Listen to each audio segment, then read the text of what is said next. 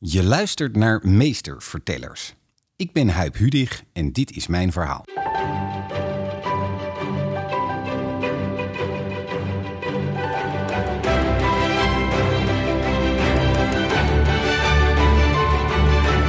Hartelijk welkom bij Meestervertellers, de podcast die in het teken staat van verhalen en storytelling.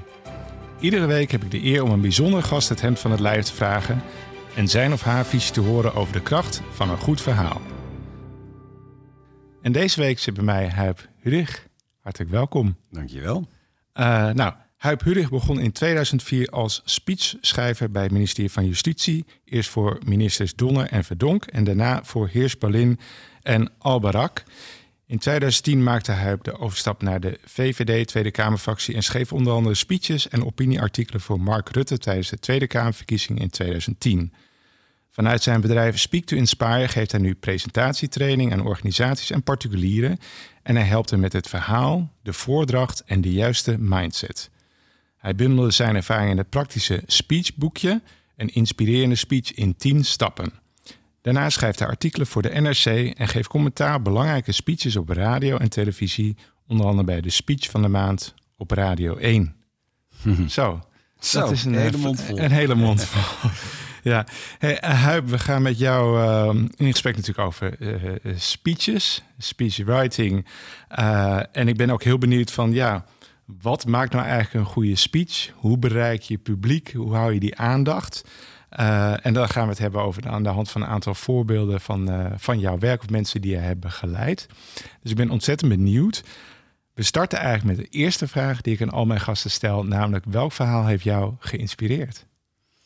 Ja, nou, een uh, verhaal wat mij geïnspireerd heeft, dat is uh, iemand die ik zelf gecoacht heb uh, een hele tijd geleden. Eigenlijk toen ik net begon als speechcoach, ik denk een jaar of acht geleden, kwam een Jimmy Nelson bij mij langs. Een fotograaf is hij die stammen over de hele wereld heeft gefotografeerd en daar een groot boek van heeft gemaakt. Dat heet Before They Pass Away. -hmm. En hij ging spreken bij TEDx Amsterdam. En ik was door TEDx gevraagd om mensen te coachen. En ik mocht eigenlijk kiezen wie ik wilde. En ik dacht, hé, hey, grappig, dat lijkt me wel leuk, een fotograaf. Dus die kwam bij mij langs en die had een groot boek had hij bij zich. met allerlei prachtige foto's. Echt, nou ja, hij is in Papua Nieuw-Guinea, in Mongolië, in, in het Amazonegebied. Hij is echt overal geweest. Uh, en hij zat vol van verhalen. Hij was echt één brok energie. Uh, en ik dacht als coach van ja, uh, jeetje, hoe ga ik hem nou een goed verhaal laten vertellen? En, en wat kiezen we eigenlijk van al deze verhalen hier? Dus toen hebben we eigenlijk uh, toch uh, samen zitten denken van ja, wat is nou eigenlijk de belangrijkste boodschap die je wil overbrengen? Uh, en die ging toch voor hem vooral over het contact maken met andere mensen. Dus daar hebben we toen eigenlijk ja, een soort van drie subboodschappen voor gemaakt. En die mm -hmm. dan iedere keer gelardeerd met een verhaal. Oké, okay, ja.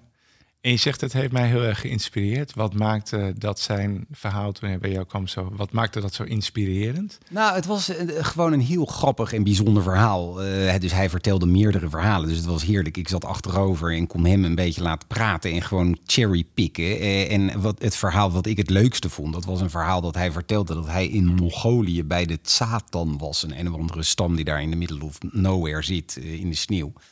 En dat hij daar in een tipi uh, sliep, zo'n grote tent met uh, die hele groep mensen. En dat hij er eigenlijk niet goed in slaagde om contact te maken met die mensen. Uh, mm -hmm. Dus hij bleef een beetje een vreemdeling in hun midden. En dat ze toen één avond bedachten dat ze gingen drinken. Ze hadden daar een soort van akelig sterk drankje wat ze dan met z'n allen deelden. En hij dacht, weet je wat, ik ga gewoon een keertje meedrinken. En toen dronk hij dus dat drankje te veel. En werd hij dronken. Mm. Uh, met het resultaat dat hij op het moment midden in de nacht helemaal Lazarus wakker werd. En moest plassen. En dus de tent uit moest. Terwijl het buiten nou ja, iets van, uh, van min 20 of min 30 graden was. Dus dat hij naar buiten toe ging en al zijn lagen van zijn pak afpelde. En toen moest ja, over zichzelf heen plaste eigenlijk. Het, het, duurde te lang al die lagen los te maken. Dus hij plaste over zichzelf heen. Nou, en dacht, nou ja, komt wel goed. En hij ging weer in zijn tent liggen. En dat hij vervolgens wakker werd in een soort van pandemonium, omdat er allemaal rendieren door de tent renden. En uh, hij ineens weer buiten stond. En hij had niet door wat er aan de hand, wat er gebeurd was. Maar wat er gebeurd was, dat was dat die rendieren naar hem toe kwamen omdat hij zout had uh, ja, verspild. En hij stond daar buiten en al die dieren kwamen ook op hem afrennen en likten aan zijn kruis en drongen hem zo naar achter. En al die Mongolen die stonden een stukje verderop met z'n allen te lachen, terwijl hij soort van de heuvel opging met iets van 40 rendieren om zich heen. En uh, dus dat was een hele gekke situatie.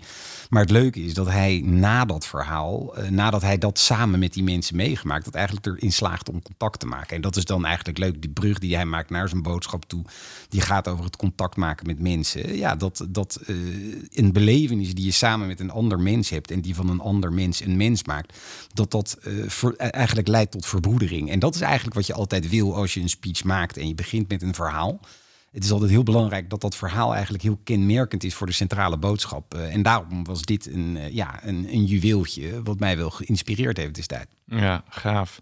Ja, uh, en we hadden het in het voorgesprek al over. Ik, ik mag helaas dus niet de fragmenten zelf laten luisteren, maar ik voeg ze dus toe aan de show notes. Ja. Zodat in ieder geval iedereen zelf even de, de, de speeches kan, kan terugluisteren. Dus dat zou ik zeker aanraden als ik want hij is fantastisch, heel hilarisch hoe hij het vertelt ook. Um, hij, ja, laten we even beginnen. Je was eerst zelf speechwriter en nu begeleid je dus mensen in het uh, ontwikkelen, het presenteren, het maken van een speech. Um, maar hoe, even terug, terug in de tijd. Uh, hoe is dat zo gekomen dat jij in dit, ja, laten we even zeggen, het vakgebied bent beland van speechen? Ja, nou ja, ik, als, als je puur naar mijn carrière uh, kijkt, is die niet uh, dat die nou noodzakelijk daarheen loopt. Dat geldt overigens voor heel veel speechschrijvers uh, in Nederland. Er, is, er zijn inmiddels vakopleidingen tot speechschrijver, maar die waren er toen ik ermee begon, wat toch alweer zo'n twintig jaar geleden is, zeker niet. Hm. Uh, dus mijn achtergrond is dat ik rechten heb gedaan en daarna advocaat ben geworden. En uh, dat heb ik toen een paar jaar gedaan, advocaat, maar dat was het niet. Dus ik wilde wat in de politiek doen. En toen kwam ik bij de D66 Tweede Kamerfractie terecht. Destijds nog met uh, van der Laan en Boris Dietrich, dat soort mensen. Die, mm. Als je dat nu zegt, als je die namen noemt naar mensen van 24, 25, kennen ze niet. Ja, ik ken ze wel natuurlijk. ja, ja, gelukkig nog wel. Maar goed, dus daar, daar heb ik ooit, ben ik in de politiek gaan werken. En toen ben ik op, heb ik gewoon gesolliciteerd. Uh, en heb ik mezelf een beetje erdoorheen gebluft bij het ministerie van Justitie destijds. En ben toen speechschrijver geworden. Ik dacht, ik moet gewoon zorgen dat ik één speech te schrijven krijg. Dus ik zei een beetje dat ik al heel veel spreekteksten had geschreven, wat helemaal niet waar was. Uh, maar ik dacht, als ik gewoon die speech krijg, en daar heb ik toen echt een week lang aan zitten werken aan die speech. En toen uh, werd ik aangenomen. En dat was heel leuk.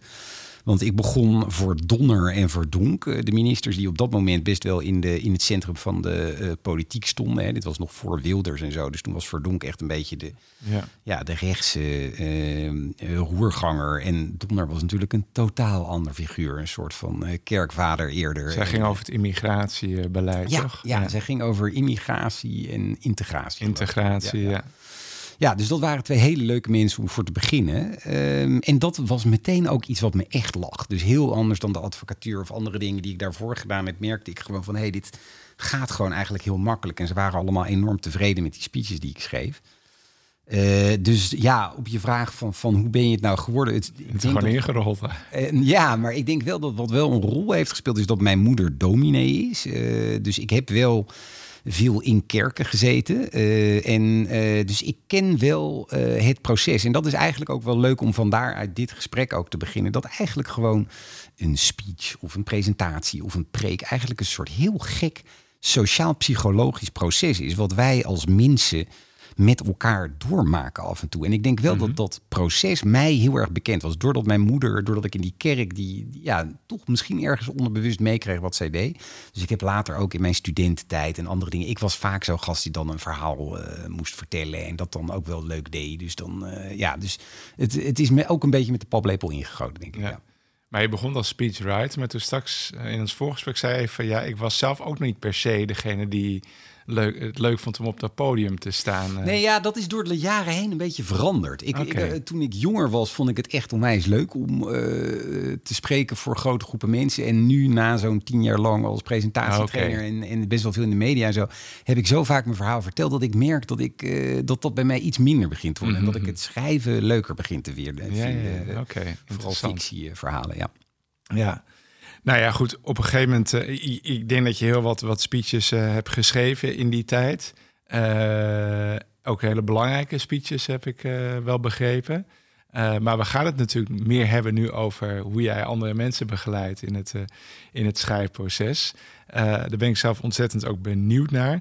Dus je hebt op een gegeven moment gezegd van nou, ik ga weer een stap nemen in mijn carrière en nu ga ik mensen, andere mensen helpen om hun, hun speech te ontwikkelen. Ja. Ehm, Laten we eens even beginnen überhaupt van, ja, wat is nou eigenlijk een, een, een speech?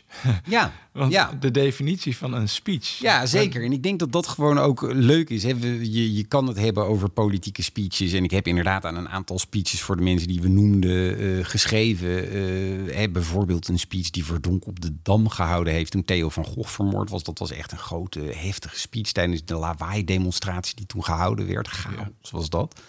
Uh, maar het is eigenlijk interessant om naar de achterkant van het borduurwerk eens te kijken. En, en he, we kennen allemaal goede speeches die gehouden zijn he, van Obama. Nou, Rutte is ook een goede spreker. En in Nederland hebben we er ook wel veel eigenlijk. Mm -hmm. En, en van ja, als, als zo'n mensen nou zo'n verhaal houden, wat maakt zo'n verhaal nou goed? En wat zijn eigenlijk de machinaties die daar nou achter zitten? Ja, precies. Nou, daar gaan we het volledig over hebben natuurlijk. Maar als een, een, er zijn dus heel veel vormen van een speech. Hè. Uh, je hebt ook een, dat speechboekje uh, geschreven, het speechboekje geschreven. En ja, daar las ik over, nou, eigenlijk je natuurlijk op uitvaart, uh, bruiloft, je hebt belangrijke momenten. Eigenlijk ga je een, een ja. speech, de TED Talk natuurlijk. Hè. Dus dat herkennen we ook als van, nou, dat is een speech. Ja.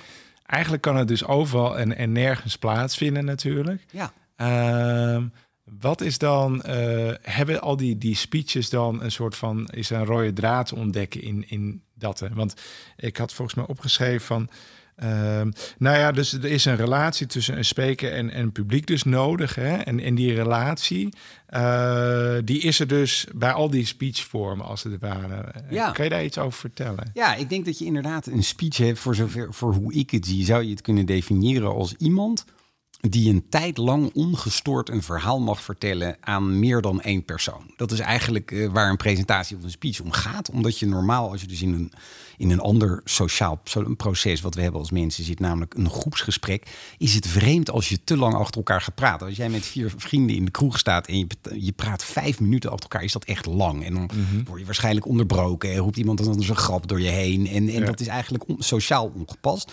Terwijl wij eigenlijk als ja, aapachtige wezens ook een, een uh, sociaal construct hebben. En dat is dan de speech. En dan mag dus de leider van de groep, of degene die daartoe even tijdelijk als leider is aangewezen, mag eigenlijk langere tijd lang de groep adresseren. En dat kan voor allerlei verschillende gelegenheden zijn. Maar dat, waar het eigenlijk in de kern om gaat, is het om informatieoverdracht op een hele effectieve manier. Namelijk naar meerdere mensen tegelijk in plaats van één op één. Ja. En daar merk je dat uh, de manier waarop je kunt communiceren, ja, daar kan je eigenlijk uh, enorm veel mee bewerkstelligen. Als je dat op de goede manier doet. Wat nog eventjes als het dus gaat om hoe je nou het best die informatie over kan dragen uh, mm-hmm. als leider naar een groep. Dat dat heel erg te maken heeft met de dynamiek die we kennen van een verhaal. Dus dat Ja. is waarom het eigenlijk zo leuk is dat jij hier me hebt uitgenodigd, ook voor meestervertellers. En dat we ook de relatie ook maken tussen storytelling en eh, spreken in het openbaar. Ook omdat storytelling een term is die heel veel gebruikt wordt. eh, voor de mensen die enige ervaring hebben met spreken in het openbaar. Is dat zo'n woord, ja, haast clichématig woord waarvan het niet helemaal duidelijk is wat er nou mee bedoeld is. Maar het gaat echt om het overdragen van informatie. En eh, een aardig boek wat geschreven is door Hariri, Sapiens. Dat gaat over hoe het menselijk brein werkt. is dat een van de dingen die hij zegt. Dat wat ons eigenlijk als apensoort ook onderscheiden heeft van de andere apensoorten destijds. Hè, De Homo erectus en de Neandertaler en zo. Dat wij als sapiens in staat zijn om een secundaire wereld in, in, in ons hoofd te creëren. En dat is mega interessant. En dat is eigenlijk wat ik het allerboeiendste vind van spreken in het openbaar en verhalen. Is dat je dus erbij stilstaat dat op het moment dat ik vertel dat wij in de eh, tunnel naar Italië stilstonden. En dat onze auto, de voorkant van de auto begon te roken. En dat de kinderen begonnen te huilen op de achterbank. Dan zie je dus ja, een wat kalende meneer met een blauw eh, shirtje aan eh, praten en zijn mond op en neer gaan. Maar in je hoofd word je dus meegenomen naar een andere wereld. En wij zijn schijnbaar het enige levende wezen, in ieder geval op aarde, wat daartoe in staat is. Dus de andere apen konden als er een leeuw aankwam, leeuw, leeuw roepen. Maar wij konden dus zeggen, hey, als jij straks bij de rivier wat gaat drinken, let op, daar zit een leeuw eh, in die grot. Dus eh, je kan in de boom springen. Dus je kan nagaan hoe groot ons evolutionaire voordeel is geweest door dus die die massacommunicatie die wij via die, die secundaire wereld met mentale constructen gemaakt hebben. Ja. En dat is eigenlijk, als je dus een speech wil houden, is het heel belangrijk dat je dat dus snapt hoe die wereld eh, werkt. En daar is de vorm van het verhaal is daarbij eigenlijk essentieel. Ja. Even denken, dus een secundaire wereld, eh, dat is eigenlijk een wereld, een wereld die je dan zelf creëert in je Ja. hoofd, als je eh, dus die woorden hoort. Ja, en dat is gewoon briljant dat we dat kunnen. En sterker nog, we zijn een beetje verslaafd daaraan als apen. Dus op een, een of andere manier eh, zi- zitten we dus evolutionair ook zo in elkaar... dat wij veel liever een verhaal horen dan bijvoorbeeld een opsomming. Daar is ook veel wetenschappelijk onderzoek naar gedaan. Maar dat als je dus informatie wil overbrengen... eh, dat, dat de basale vorm van een verhaal, hè, die erover gaat dat je een karakter hebt waar je je mee identificeert, die in de problemen komt en vervolgens dat probleem wil oplossen, dat vinden wij veel lekkerder om dat tot ons te nemen dan als ik zou zeggen, ik ga jullie de twintig belangrijkste dingen van spreken in het openbaar vertellen. Dan na punt twee of drie zak je aandacht weg en wil je het niet meer horen. Ja. Dus het is heel belangrijk als je dus een presentatie houdt, dat je je heel bewust bent, oké, hoe kan ik dit verhaal eigenlijk op een manier vertellen, zodat het toch voor mijn publiek aanvoelt als een verhaal. Oké. En, en weet jij heel toevallig waardoor dat dan komt? Wat er dan in die hersens ge- gebeurt? Of, eh, Nou ja, de- ik- misschien moet weet ik daar eens ook iemand voor uitnodigen. Maar, eh, Ja, nou ja, ik denk dat wat er gebeurt is dat dus via identificatie en een probleem wordt getriggerd dat wij als aap denken: hé, hey, wij kunnen zelf ook ooit in die gevaarlijke situatie terechtkomen. Eh, hoe zou het dan oplossen? Eh, zouden we het dan oplossen? En kan ik die informatie weer meenemen? Ik denk dus dat, dat, er, dat het op een bepaalde manier inderdaad met onze overleving te maken heeft. Ja, ja. En ja, misschien een beetje een inkop hoor, maar ehm, voordat we dan de diepte ingaan, is van waarom is het dan eigenlijk belang om te, zo goed te kunnen speechen? Want de, ja, je, je, je noemde het toen net al van, nou ja, goed, om iets eh puntsgewijs op te gaan noemen, dat is saai en dan haken mensen af. Maar binnen het palet van speechen heb je hele goede en hele normale, misschien ook beginnende. Ehm, ja, is dat iets? Is het dan zo belangrijk om dan altijd zo goed te kunnen speechen? En, ehm, en zo ja, waarom dan eigenlijk? Ja, ja, ja, interessant. En eh, ja, ik denk dat eh, het antwoord daarop is dat de mens eh, op verschillende manieren eh, kan communiceren, maar dat het gesproken woord op een, een of andere manier eh, ja, echt enorme impact heeft. Hè. Ik bedoel, een Obama is president geworden door zijn speeches, doordat hij dus echt goed wist te communiceren en heel veel mensen wist toe te spreken. Ik denk dat een Steve Jobs ook door zijn presentaties meer is geworden dan gewoon een eh, briljante whisky. Dus het is echt, ja, je kan met een speech aan de ene kant informatie overbrengen, maar je kan ook echt gevoelens oproepen bij je publiek en je publiek tot actie eh, aanzetten. Maar je kan ook jezelf neerzetten. eh, door een goed verhaal te houden. Als iemand een goede speech gehouden is, ja, dat was Henk was ja, die had een goed verhaal. Dan zegt dat eigenlijk ook iets over Henk. Henk is dan eigenlijk ook wel een beetje goed als hij een goed verhaal gehouden heeft. Dus Ja. je, je merkt dus dat in het bedrijfsleven, waar veel van mijn klanten zitten, ja, dat daar veel leiders voelen van ja, dat, dat is een skill die ik toch echt eh, nodig heb, die ik moet hebben. Om goed leiding te geven, moet ik ook goed kunnen communiceren. Ja, dus het eigenlijk zeg je van, hij kan, zo'n iemand kan eigenlijk heel goed zijn in speechen, maar betekent niet per se dat hij heel goed in zijn, in zijn werk Ja. is. Maar Ja. doordat hij eh, die vaardigheden van goed speechen eh, bezit, krijgen andere mensen ook het gevoel van, nou, hij is misschien ook wel een goede leider, of hij zal waarschijnlijk Ja. ook wel dit soort dingen goed Ja, kunnen. ja.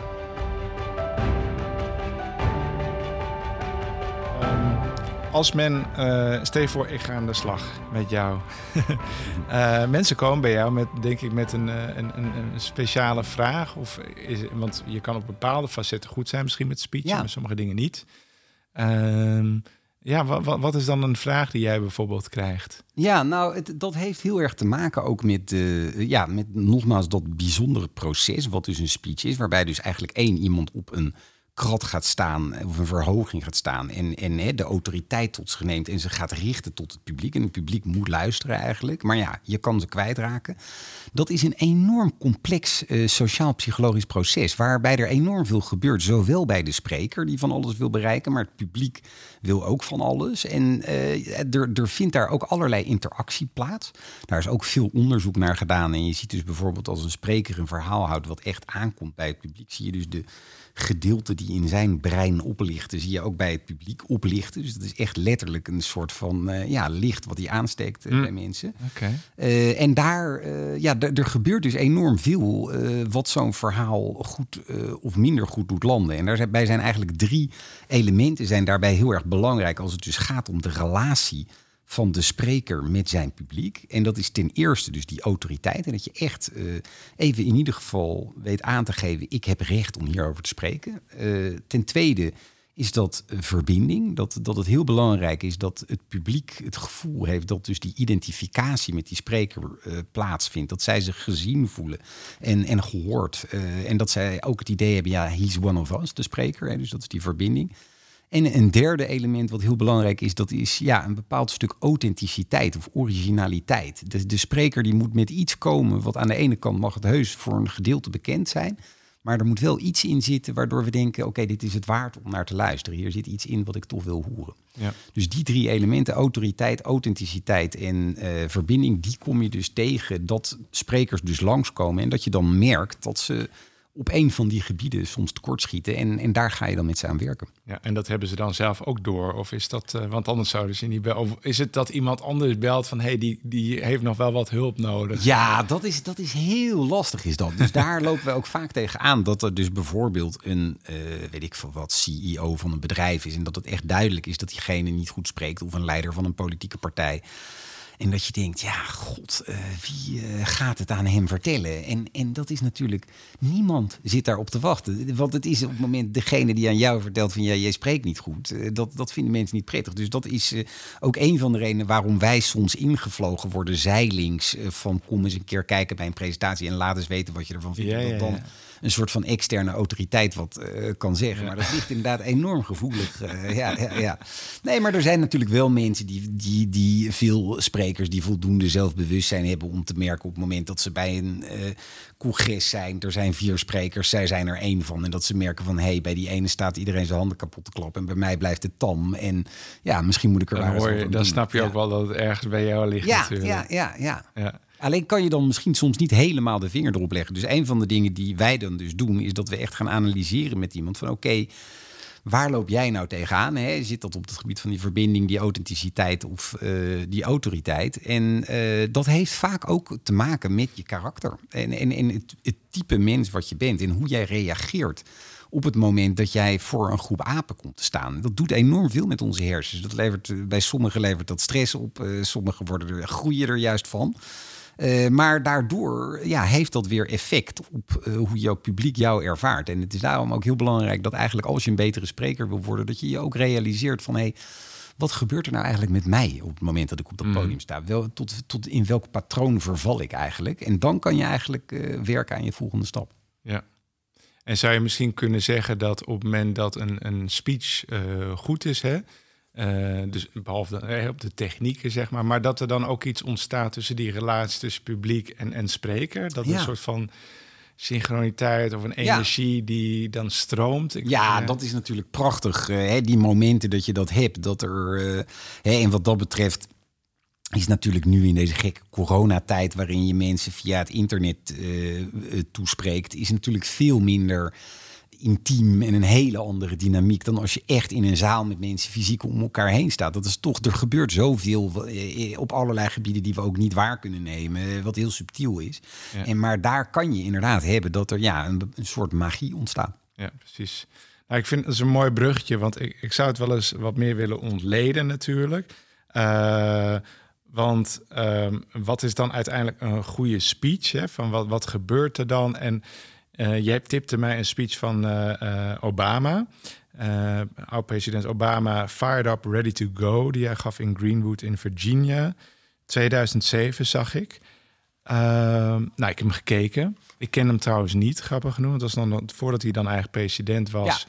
Ja. Maar er gebeurt iets wat, uh, ja, nou ja, je moet er zelf maar iets over vertellen. Maar voor mij kwam het bijna een soort van uh, meditatief of als een soort van gebed. Er gebeurde iets heel met die groep, die energie ja. die ontstond.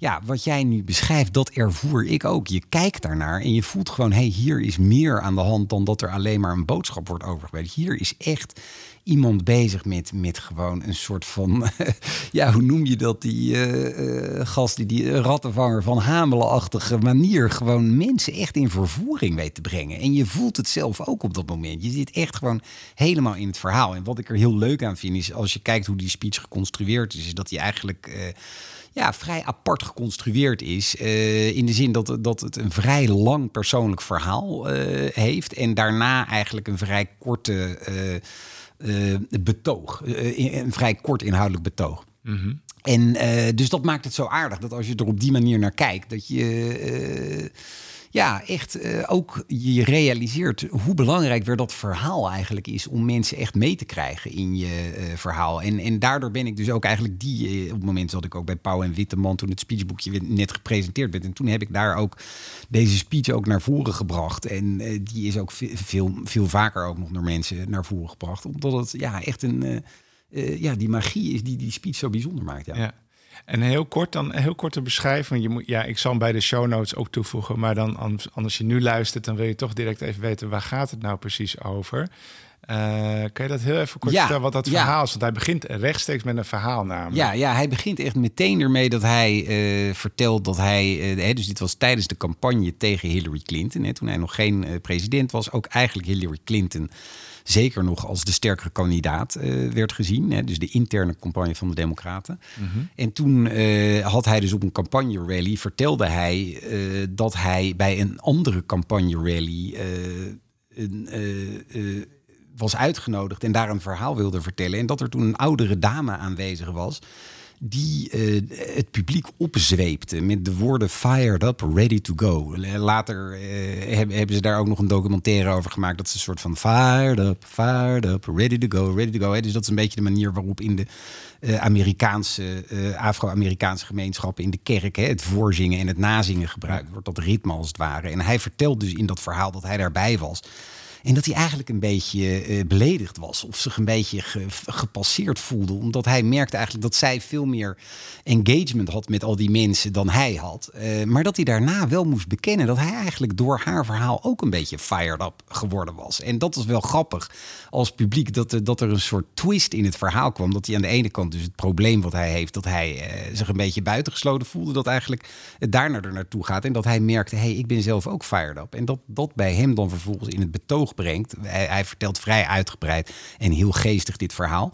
Maar vervolgens slaat hij dus de brug naar zijn betoog door te zeggen: ja, en je merkt dus dat eigenlijk één stem uh, heel veel kan veranderen. En als één stem een kamer en de sfeer in een kamer kan veranderen, dan kan hij ook de sfeer in een stad veranderen. En als hij de sfeer in een stad kan veranderen, kan hij ook de sfeer in een state veranderen. En als hij de sfeer in een state kan, dan kan hij in het land veranderen. En als hij in het land kan veranderen, kan hij het in de wereld veranderen. Op dat moment staat het publiek al te juichen op de banken. En ja. het allerbriljantste is dat hij dan dus de mensen oproept. Hè, een klassieke call to action aan het eind van zijn verhaal. Van nou, dus jullie moeten ook je stem gebruiken. Hè. Overmorgen zijn de verkiezingen, dus sleep je buurman er naartoe. Ga stemmen. En uh, mijn laatste vraag aan jullie is, zijn jullie fired up? En dan roept dus de hele publiek roept fired up terug. En zijn jullie ready to go? Dan roept ze ready to go terug.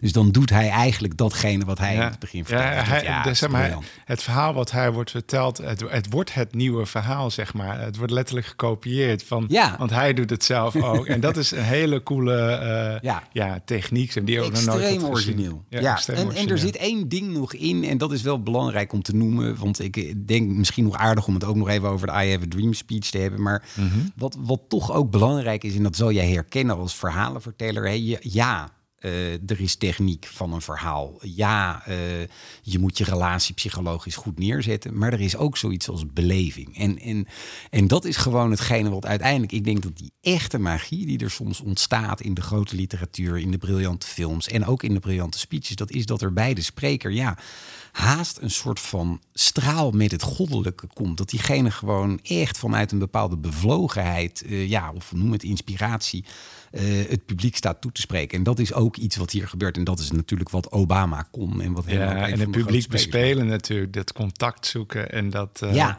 Dat je voelt, ja, je denkt, althans, dat zo komt het alsof iets bijna spontaan verzint natuurlijk. Maar hij heeft er wel even over, goed over nagedacht. Ja, ja, ja, ja maar, maar dat toch denk ik dat hij op dat moment zelf wel dat echt vanuit een bepaalde beleving en vanuit een echt doorvoelde overtuiging vertelt. En dat het daardoor extra goed aankomt. Ja, ja fantastisch. Uh, dit was één voorbeeld, maar ja, hoe belangrijk is dan eigenlijk de uh, verhaals- en storytelling in een speech? Moet je dat dan altijd toepassen? Ja, dat moet je echt toepassen. Uh, en ik probeer bij alles altijd nuances toe te passen. Maar hier kan ik gewoon volmondig ja op zeggen. Als jij een opsomming gaat doen van je maatregelen, gaan mensen afhaken. En op het moment dat jij dus in je speech een dynamiek brengt, waardoor er eerst uh, ja, identificatie plaatsvindt en daarna er een bepaald probleem gesignaleerd wordt, wat wij als publiek herkennen, en de spreker gaat vertellen hoe we dat kunnen oplossen en vervolgens ook laat zien hoe dat gaat worden. Ja, dat zijn de speeches die, die uplifting zijn en die inspireren. Ja. En dat is, die constructie uh, geldt niet voor iedere speech. Er zijn bijvoorbeeld bij een begrafenisspeech bijvoorbeeld, daar, daar werkt het soms beter om uh, de structuur van terugblikken, analyseren en vooruitblikken uh, te gebruiken. Maar je merkt dat die dynamiek van probleem hè, de situatie, een probleem en daar een oplossing voor bieden, dat ja, die flow die moet er echt in je speech zitten. Uh, als dat er niet in zit, dan uh, boeit het je mensen niet. Ja, en dat is, dat is iets wat. wat je moet ze direct bij de lurf ja, pakken. Ja, het moet urgent worden. En dat is iets waar, waar je dus in mijn praktijk met veel mensen tegenaan loopt. Dat is, ja, nee, maar ik wil niet negatief zijn in mijn verhaal. Het moet een positief verhaal zijn. Maar het probleem is, we vinden een positief verhaal niet interessant. Een mm. held met wie het allemaal alleen maar goed gaat, dat is de saaiste held die er bestaat. De held die echt in de shit komt. Dat wij echt denken, holy mac, hoe gaat hij hier uitkomen? Dat vinden we een interessante held. En dat geldt dus ook voor je presentatie. Als jij een bepaalde boodschap wil overbrengen, als jij vindt dat iedereen in de straat een konijn moet kopen of zonnepanelen, ja, dan zal je eerst duidelijk moeten maken hoe erg het is als we dat niet doen. En dan pas gaan we erop instappen. Dus je, je moet echt in die probleemfase, echt in die wond durven te porren. Echt. En dat mensen dat echt voelen en dat echt invoelen. Ja, maar dan is de storytelling is eigenlijk, zou je kunnen zeggen dat het is een, uh, een, een, onderdeel van de speech? Of doe je dat door je hele speech heen? Ja, dat is, dat is beide dus. Dus aan de ene kant werkt gewoon een verhaal heel sterk in een speech. Hè? Dus een los verhaal zoals Obama dan gebruikt in die Fired Up, uh, Ready to Go speech. En, en Jimmy Nelson ook in zijn TED-talk gebruikt. Gewoon een los verhaal vinden we heel prettig om naar te luisteren. Zeker als het aansluit op de kernboodschap. Maar het geldt ook voor het verhaal in de breedte. Eigenlijk mm moet je hele presentatie moet dus die dynamiek hebben van de held die in de shit komt, daarna eruit komt en vervolgens er een les uit leert.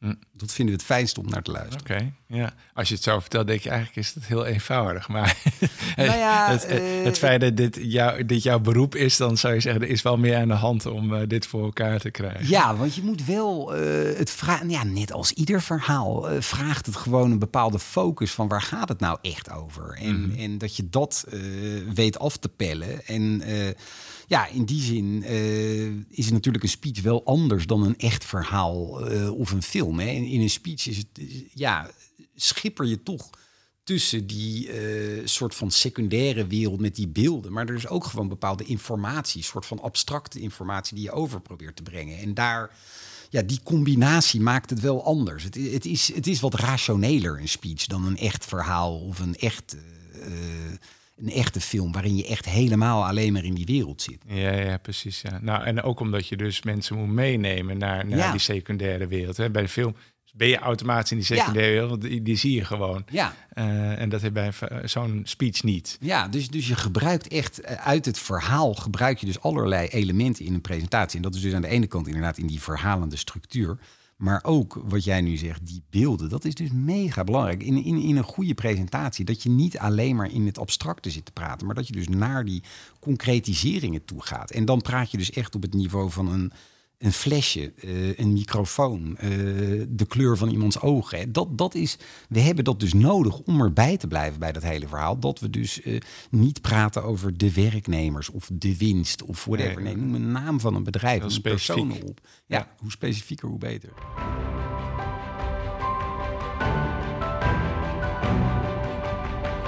Jij schreef het, het speechboekje.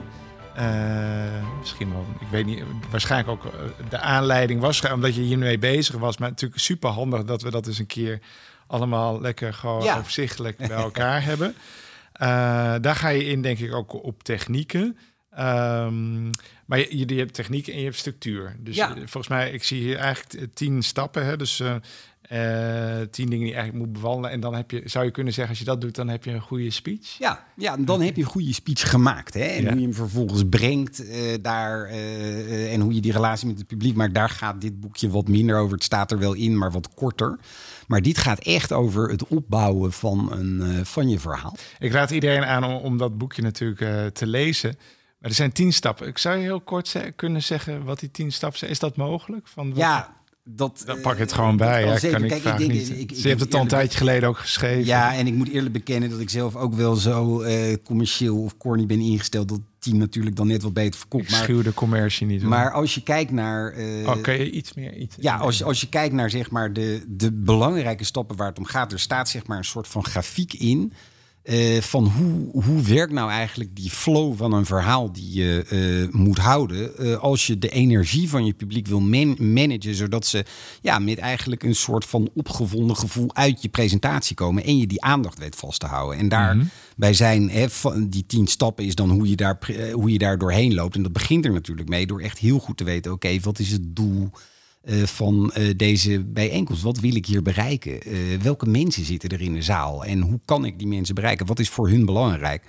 En vervolgens is natuurlijk heel belangrijk, oké, wat, wat wil ik nou echt precies aan hem vertellen? Kan je dat terugbrengen naar één zin, wat, wat eigenlijk jouw kernboodschap is? En die hoeft niet eens echt letterlijk in je verhaal terug te komen, maar dat je gewoon weet, oké, waar, waar gaat het om? Wat is echt het ene punt wat ik echt in over wil brengen naar mensen? En, en dat uh, die stappen zorgen ervoor dat je dus een bepaalde eenpuntigheid krijgt in je verhaal. En vervolgens ga je het dus opbouwen.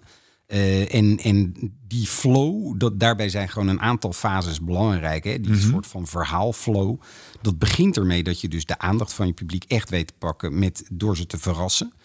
Vervolgens ga je in de inleiding iets over jezelf en over je publiek vertellen. Dus daar zie je echt die identificatie weer die we kennen uit een verhaal. Uh, zien we daar terug. Hè? Ze zeggen wel eens in Amerika um, define yourself, define your audience en argue your case. En hier zit je in dat definen van jezelf en je audience. Dat moet je altijd aan het begin van het verhaal even gewoon, wie ben jij? Wat geeft jou recht om te spreken? Maar ook, wie is je publiek en hoe kan je hun ja, sympathie winnen of, mm -hmm. of empathie tonen? Dus dat is na verrassen, dus de inleiding. En dan krijg je echt je betoog. En je betoog bestaat er dus uit dat je niet alleen maar gaat zitten vertellen wat jouw belangrijke punt is en waarom, maar dat je eerst het urgent maakt. Dus in je betoog begin je ermee: oké, dit is de situatie, dit is het probleem wat we hebben. En vervolgens zeg je: oké, en dit is wat wij eraan gaan doen. En dat ga je dan vervolgens, kan je dat nog in een stuk of drie punten neerzetten. Hè? Dat is dus echt het inhoudelijke kern van je speech, is dat. Mm -hmm. nou, en dan kan je meteen naar je afsluiting gaan. Maar wat dan mooi is, dat is als je nog eventjes naar een inspiratiemoment uh, gaat, zoals ik dat dan noem. En dat is, hè, denk aan I Have a Dream, uh, dat je dus naar een breder perspectief of een toekomstperspectief gaat. Je zit niet alleen maar binnen je argumentatie te blijven, maar je gaat eventjes ja, het raam openzetten en geeft hier als spreker nog een soort van duiding aan. En dat is ja. iets wat mensen uh, dan vaak boeiend vinden. En wat, wat ervoor zorgt dat mensen echt meegenomen worden in je verhaal. En daarna je afsluiting. Dus, en dat, dus die fases eigenlijk, hè, dus verrassen, inleiden, daarna je betoog vanuit het probleem eh, naar die visie toe en dan afsluiten. Ja, dat zijn eigenlijk de stappen die je dient te nemen. En dat, ja, dat begint ermee dat je dus echt weet, oké, wat is mijn doel van deze presentatie en wat is mijn kernboodschap? En vervolgens ga je dus je betoog eigenlijk in elkaar timmeren. Daar begin je mee door daar eerst te kijken, oké, wat maakt het urgent? En uh, wat is mijn boodschap en wat zijn mijn drie punten? Ja. En daarna ga je kijken, wat is nou een mooie visie, een verrassing die daarbij aansluit? Wat kan ik over mezelf en over het publiek vertellen? En op die manier vul je het eigenlijk in. Dus dat is eigenlijk de manier, uh, het stappenplan wat ik altijd volg bij een presentatie. Ja, en dan hebben we nu uh, heel erg nou, ook al over ook, uh, de structuur en natuurlijk ook technieken. Als jij nou heel kort zou kunnen zeggen, wat zijn, als ik nou bijvoorbeeld uh, over een paar dagen een speech moet doen voor een heel groot publiek, onverwachts. Ja, wat zijn, zijn dan een soort van uh, quick technieken die mij heel erg zouden kunnen helpen? Ja, kijk, je hebt natuurlijk, uh, hè, en ik vind over drie dagen, dat vind ik nog zeeën van tijd. Want wij hadden heel oh. vaak dat je een avond van tevoren een speech in elkaar moest tikken. Hè, dan, dan wordt het al ietsje lastiger. En, maar het is vooral vervelend als je echt vijf minuten van tevoren of één minuut van tevoren te horen krijgt dat je wat vertelt. Hè. Dus die vind ik interessant. Want ik denk dat als je vijf dagen hebt, dan pak je gewoon het speechboekje erbij en heb je gewoon alle tijd. Uh, en een avond van tevoren moet je ook nog wel een heel eind komen. Ik krijg al stress, zoals ik over die ja, ja, ja, ja, maar goed. Maar dat is, dat is wel op zich wel, uh, biedt dat wel tijd om wel uh, er wat van te bakken. Uh, maar ik denk toch dat, dat de meest relevante vraag is dat je echt eventjes voor jezelf nadenkt. Wat wil ik hier... Hè, dus stel dat je nou vijf minuten hebt. Ja, dat je echt even denkt, wat wil ik eigenlijk aan deze mensen vertellen? Dat je dat eventjes voor jezelf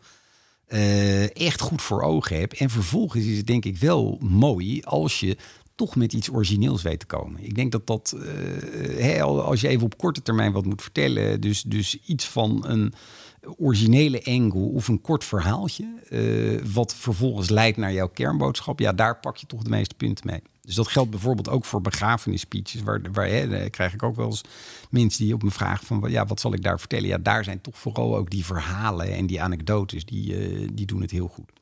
En eigenlijk zou je kunnen zeggen, misschien is het ook wel makkelijk. Pak dan denk ik ook iets heel persoonlijks, toch? Iets wat je kent. En dan uh, hoef je ook niet heel over na te Nou, en dat is het grappige. Dus daardoor pak je ook dat stuk uit die, uh, uit die opbouw... waarin het dus gaat dat je en wil verrassen... en je zet jezelf neer door een verhaal in het begin uh, te vertellen... wat persoonlijk is. Ja, zet je jezelf ook neer. En zeker als je jezelf een beetje daar niet, niet al te opschepperig... Nee. maar met een koel zout neemt... ja, dan komt dat ook meteen sympathie over. En mensen vinden het uiteindelijk... en dat is wel goed om je te realiseren als spreker Mensen vinden het heel leuk uh, om meer over die lezer uh, of over die spreker te horen te krijgen.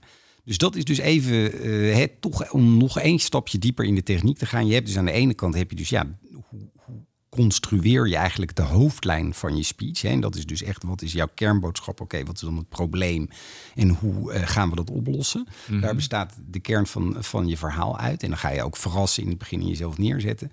Maar een, uh, een goede speech, daar zit net als in een goede film of in een goed boek, daar zit een gelaagdheid in. Dus daar, daar, daar ja. is meer aan de hand dan alleen maar 1 plus 1 is 2. Of dat je als een soort, hè, niet onaardig bedoeld, maar want Balken en schijnt een hele uh, leuke spreker te zijn. Maar op die, uh, dat je op een kruidenierachtige manier bij je boodschapje blijft. Maar, maar het publiek vindt het dus leuk op het moment dat er, dat er meer bij komt kijken. Dat er een bepaalde persoonlijke engagement bij komt kijken. Dus bijvoorbeeld wat we own your speech noemen. Dus veel mensen ja, zijn, uh, net als wellicht jij en ik en de meeste Nederlanders, zijn uh, brave, uh, welopgevoede mensen, bescheiden en denken, ja, maar waarom zou ik iets over mezelf vertellen? Daar zitten mensen niet op te wachten. Ja, dat is dus niet waar. Mensen vinden het wel leuk om iets meer over jou als spreker uh, te krijgen. En uiteraard staat dan weer aan de andere kant van het spectrum... staat de, weet ik van Tweede Kamerleden die eindeloos over hun jeugd gaan zitten vertellen... omdat ze dat ooit op een cursus geleerd hebben. En dan wordt het weer wat geforceerd. Ja. Maar toch het gegeven dat je iets over jezelf meegeeft. Hè, bijvoorbeeld, ik heb een tweeling, mijn twee oudste kinderen zijn een tweeling... of ik hou ervan om te bridgen. Ja, dat zijn wel dingen die als je dat ergens in je verhaal stopt... dan krijgt die spreker wat meer relief. En dat vinden we leuk als publiek. Ja, te gek één ding. Hè, ik, als we even teruggaan nog naar TED Talks. En, en dan keek ik ook eens een keer wat zijn nou de meest bekeken TED Talks.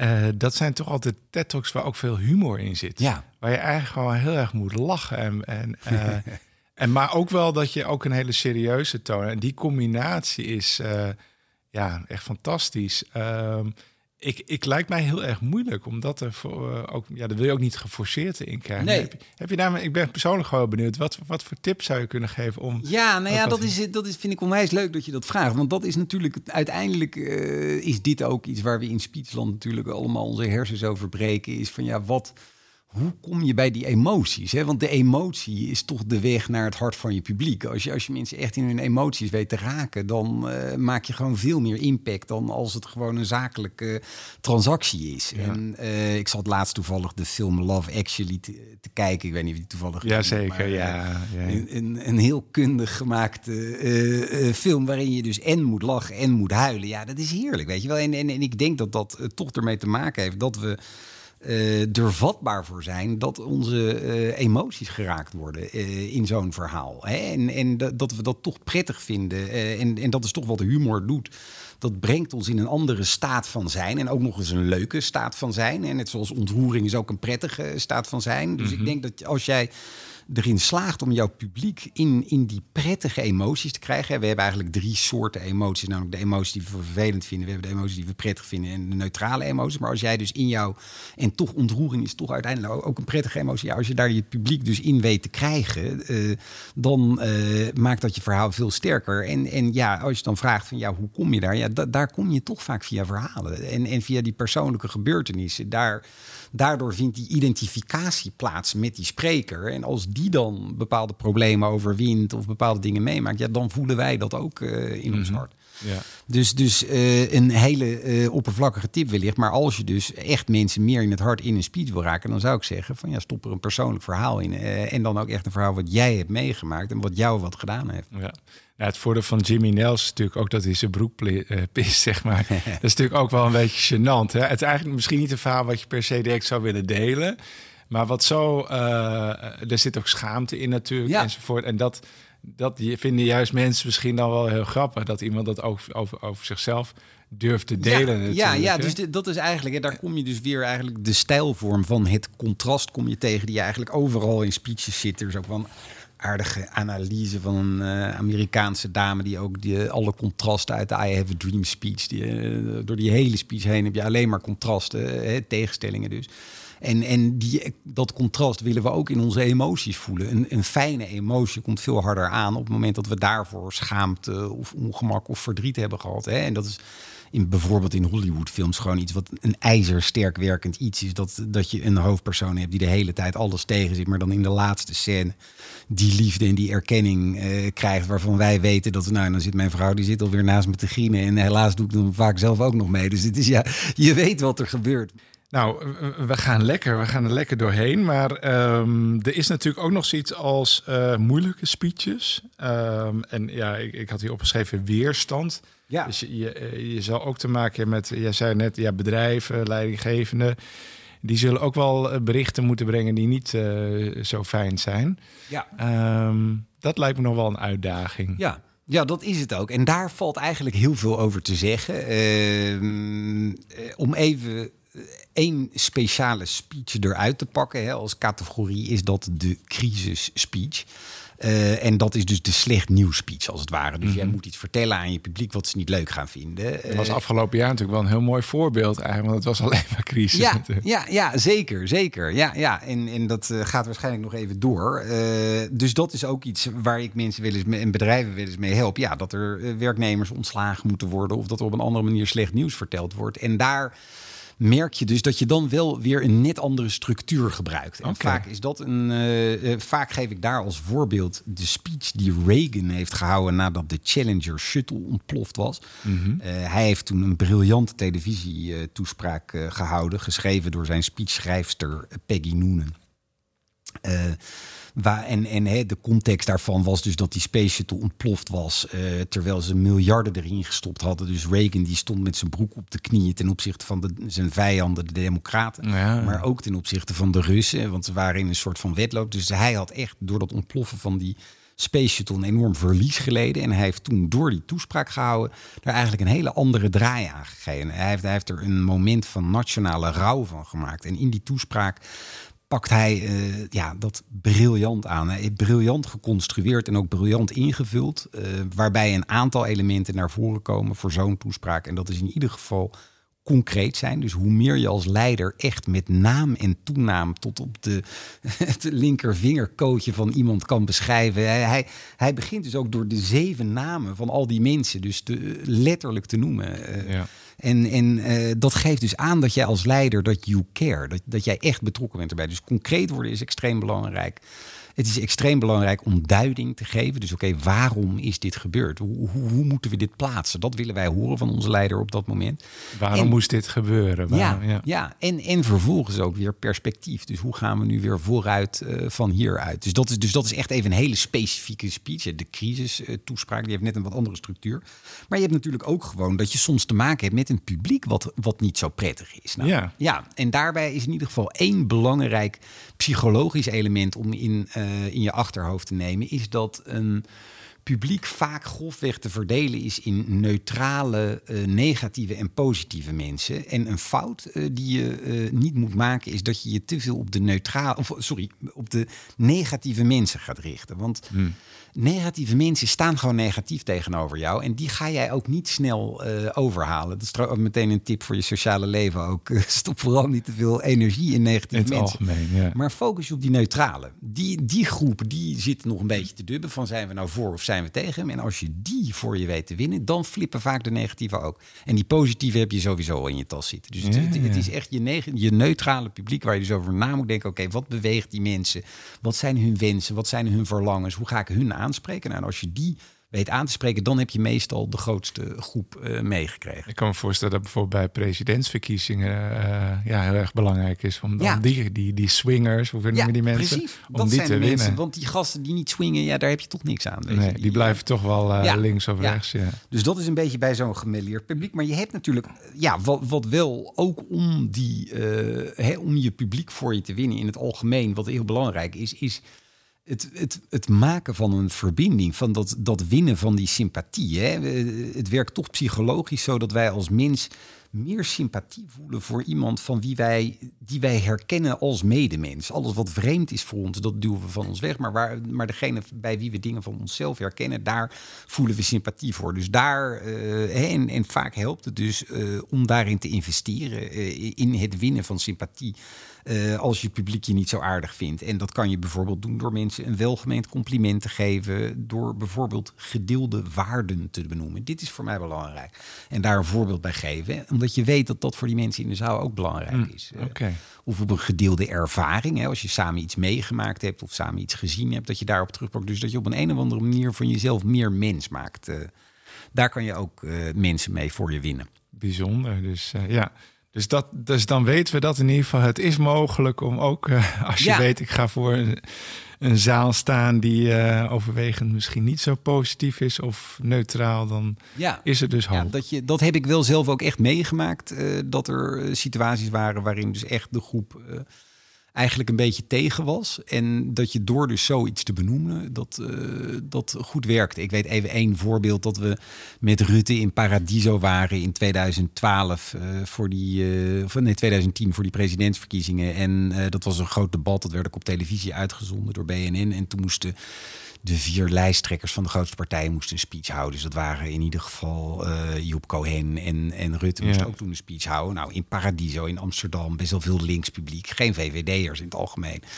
En eh, toen, toen hadden we ook iets van een tekst gemaakt. En toen zei Rutte dus in het begin iets van... nou, hè, ik sta hier in Amsterdam... en, en eh, we hadden er wat grappen ingestopt over Paradiso... en de popbands eh, die daar optraden. En een van de dingen die hij toen zelf zei was van... ja, en hè, er zijn, ik weet dat hier allerlei opleidingen ook in de buurt zitten. Bijvoorbeeld zit er iets bij... nou, ik weet echt niet meer wat het was... maar laten we het even zeggen... de creatieve kunstrichting die hier zit. En één meisje begon toen te klappen... en hij wees er toen aan. En toen zei hij... ja, daar mag je best voor klappen. En op dat moment stond ineens die hele zaal. Maar dat, je kan het dus turnen soms. eh, door dus eh, ja, eh, een, een medestander te vinden die ook weer voor jou is. Ja, dat doet die Mark Rutte wel goed blijkbaar. Ja, ja. Ja. Nou, en ik denk wel, wat ook nog wel interessant is, als je het hebt over die negatieve publieken. Er zijn ook voorbeelden van sprekers eh, die expres eigenlijk voor een negatief publiek gaan staan. Om op die manier eh, de, de toeschouwers en vaak de toeschouwers thuis wat mee te geven. Dus je hebt ook nog in de speechwereld, wordt misschien te compliceerd, gecompliceerder, maar je hebt ook nog zoiets als de eerste en de tweede ring. En één arena waar we daar heel veel mee te maken hebben is de Tweede Kamer. Dus, dus heel veel mensen die in de Tweede Kamer spreken, die spreken helemaal niet tot de 150 mensen die daar zitten. Denk Wilders, die richten zich gewoon op de mensen thuis en totaal niet op de andere Ja, ja, die daar allemaal woedend en neeschuddend zitten. Eh, en Bolkestein bijvoorbeeld, een VVD'er voor de mensen die hem kenden van, van vroeger. Dat was ook iemand die daar wel een handje van had om dan soms juist zo'n vijandige groep op te zoeken en daar dan eventjes gewoon stevig te vertellen hoe hij het vond. Churchill, die had er ook geen problemen mee. En dan denken dus de toeschouwers die dat zien, die denken, jeetje, dit is echt een leider. Hij gaat gewoon in het hol van de leeuw eh, mijn verhaal aan die vervelende mens vertellen. Wat een held. Dat, eh, dus dat ja, kan soms ook wel werken. ja. Slimme strategie wat dat betreft. Eh, maar er was nog één ding wat jij wilde vertellen. Eh, dat was de I Have a Dream eh, speech. Wil jij volgens mij nog iets over zeggen? Ja, ik, ik dacht dat het wel, als je het nou hebt over de grote speeches, ontkom je er toch niet aan, vind ik, om wel die speech te benoemen. Omdat Mhm. het eh, toch nog steeds, hè, voor zover er zoiets is als het beste lied of het beste film of, of whatever, eh, daar valt eigenlijk op alle gebieden veel over te discussiëren. Behalve eigenlijk bij het speech. Ik denk toch dat mensen er eigenlijk in het algemeen, als je gewoon, eh, ja, dat toch de meeste mensen wel echt die speech zullen kenmerken als toch wel de beste speech eh, of de bekendste speech die er ooit gehouden is. Wat toch heel interessant is, want het was niet een oorlogsspeech, het was in vredestijd. En, en ja, waarom is dat nou? En eh, ja, ik denk dat wel de gelegenheid wel de speech maakt. Dus ik denk echt dat die historische speeches echt enorm afhankelijk zijn. Hè? Het was misschien geen oorlog, maar het ging wel om de burgerrechtenbeweging. Het gaat ook over een probleem wat, wat heel erg de wezen van de mens raakt. Hè? Dat mensen die er anders uitzien, dat we moeite hebben om die te accepteren. En dat dat eigenlijk een hele basale strijd is die in de mens zit. eh, die tot vreselijke dingen geleid heeft in het verleden en waar echt wat aan gedaan moet worden. Dus er stond echt wel genoeg op het spel om eh, daar een, eh, een grote speech te houden.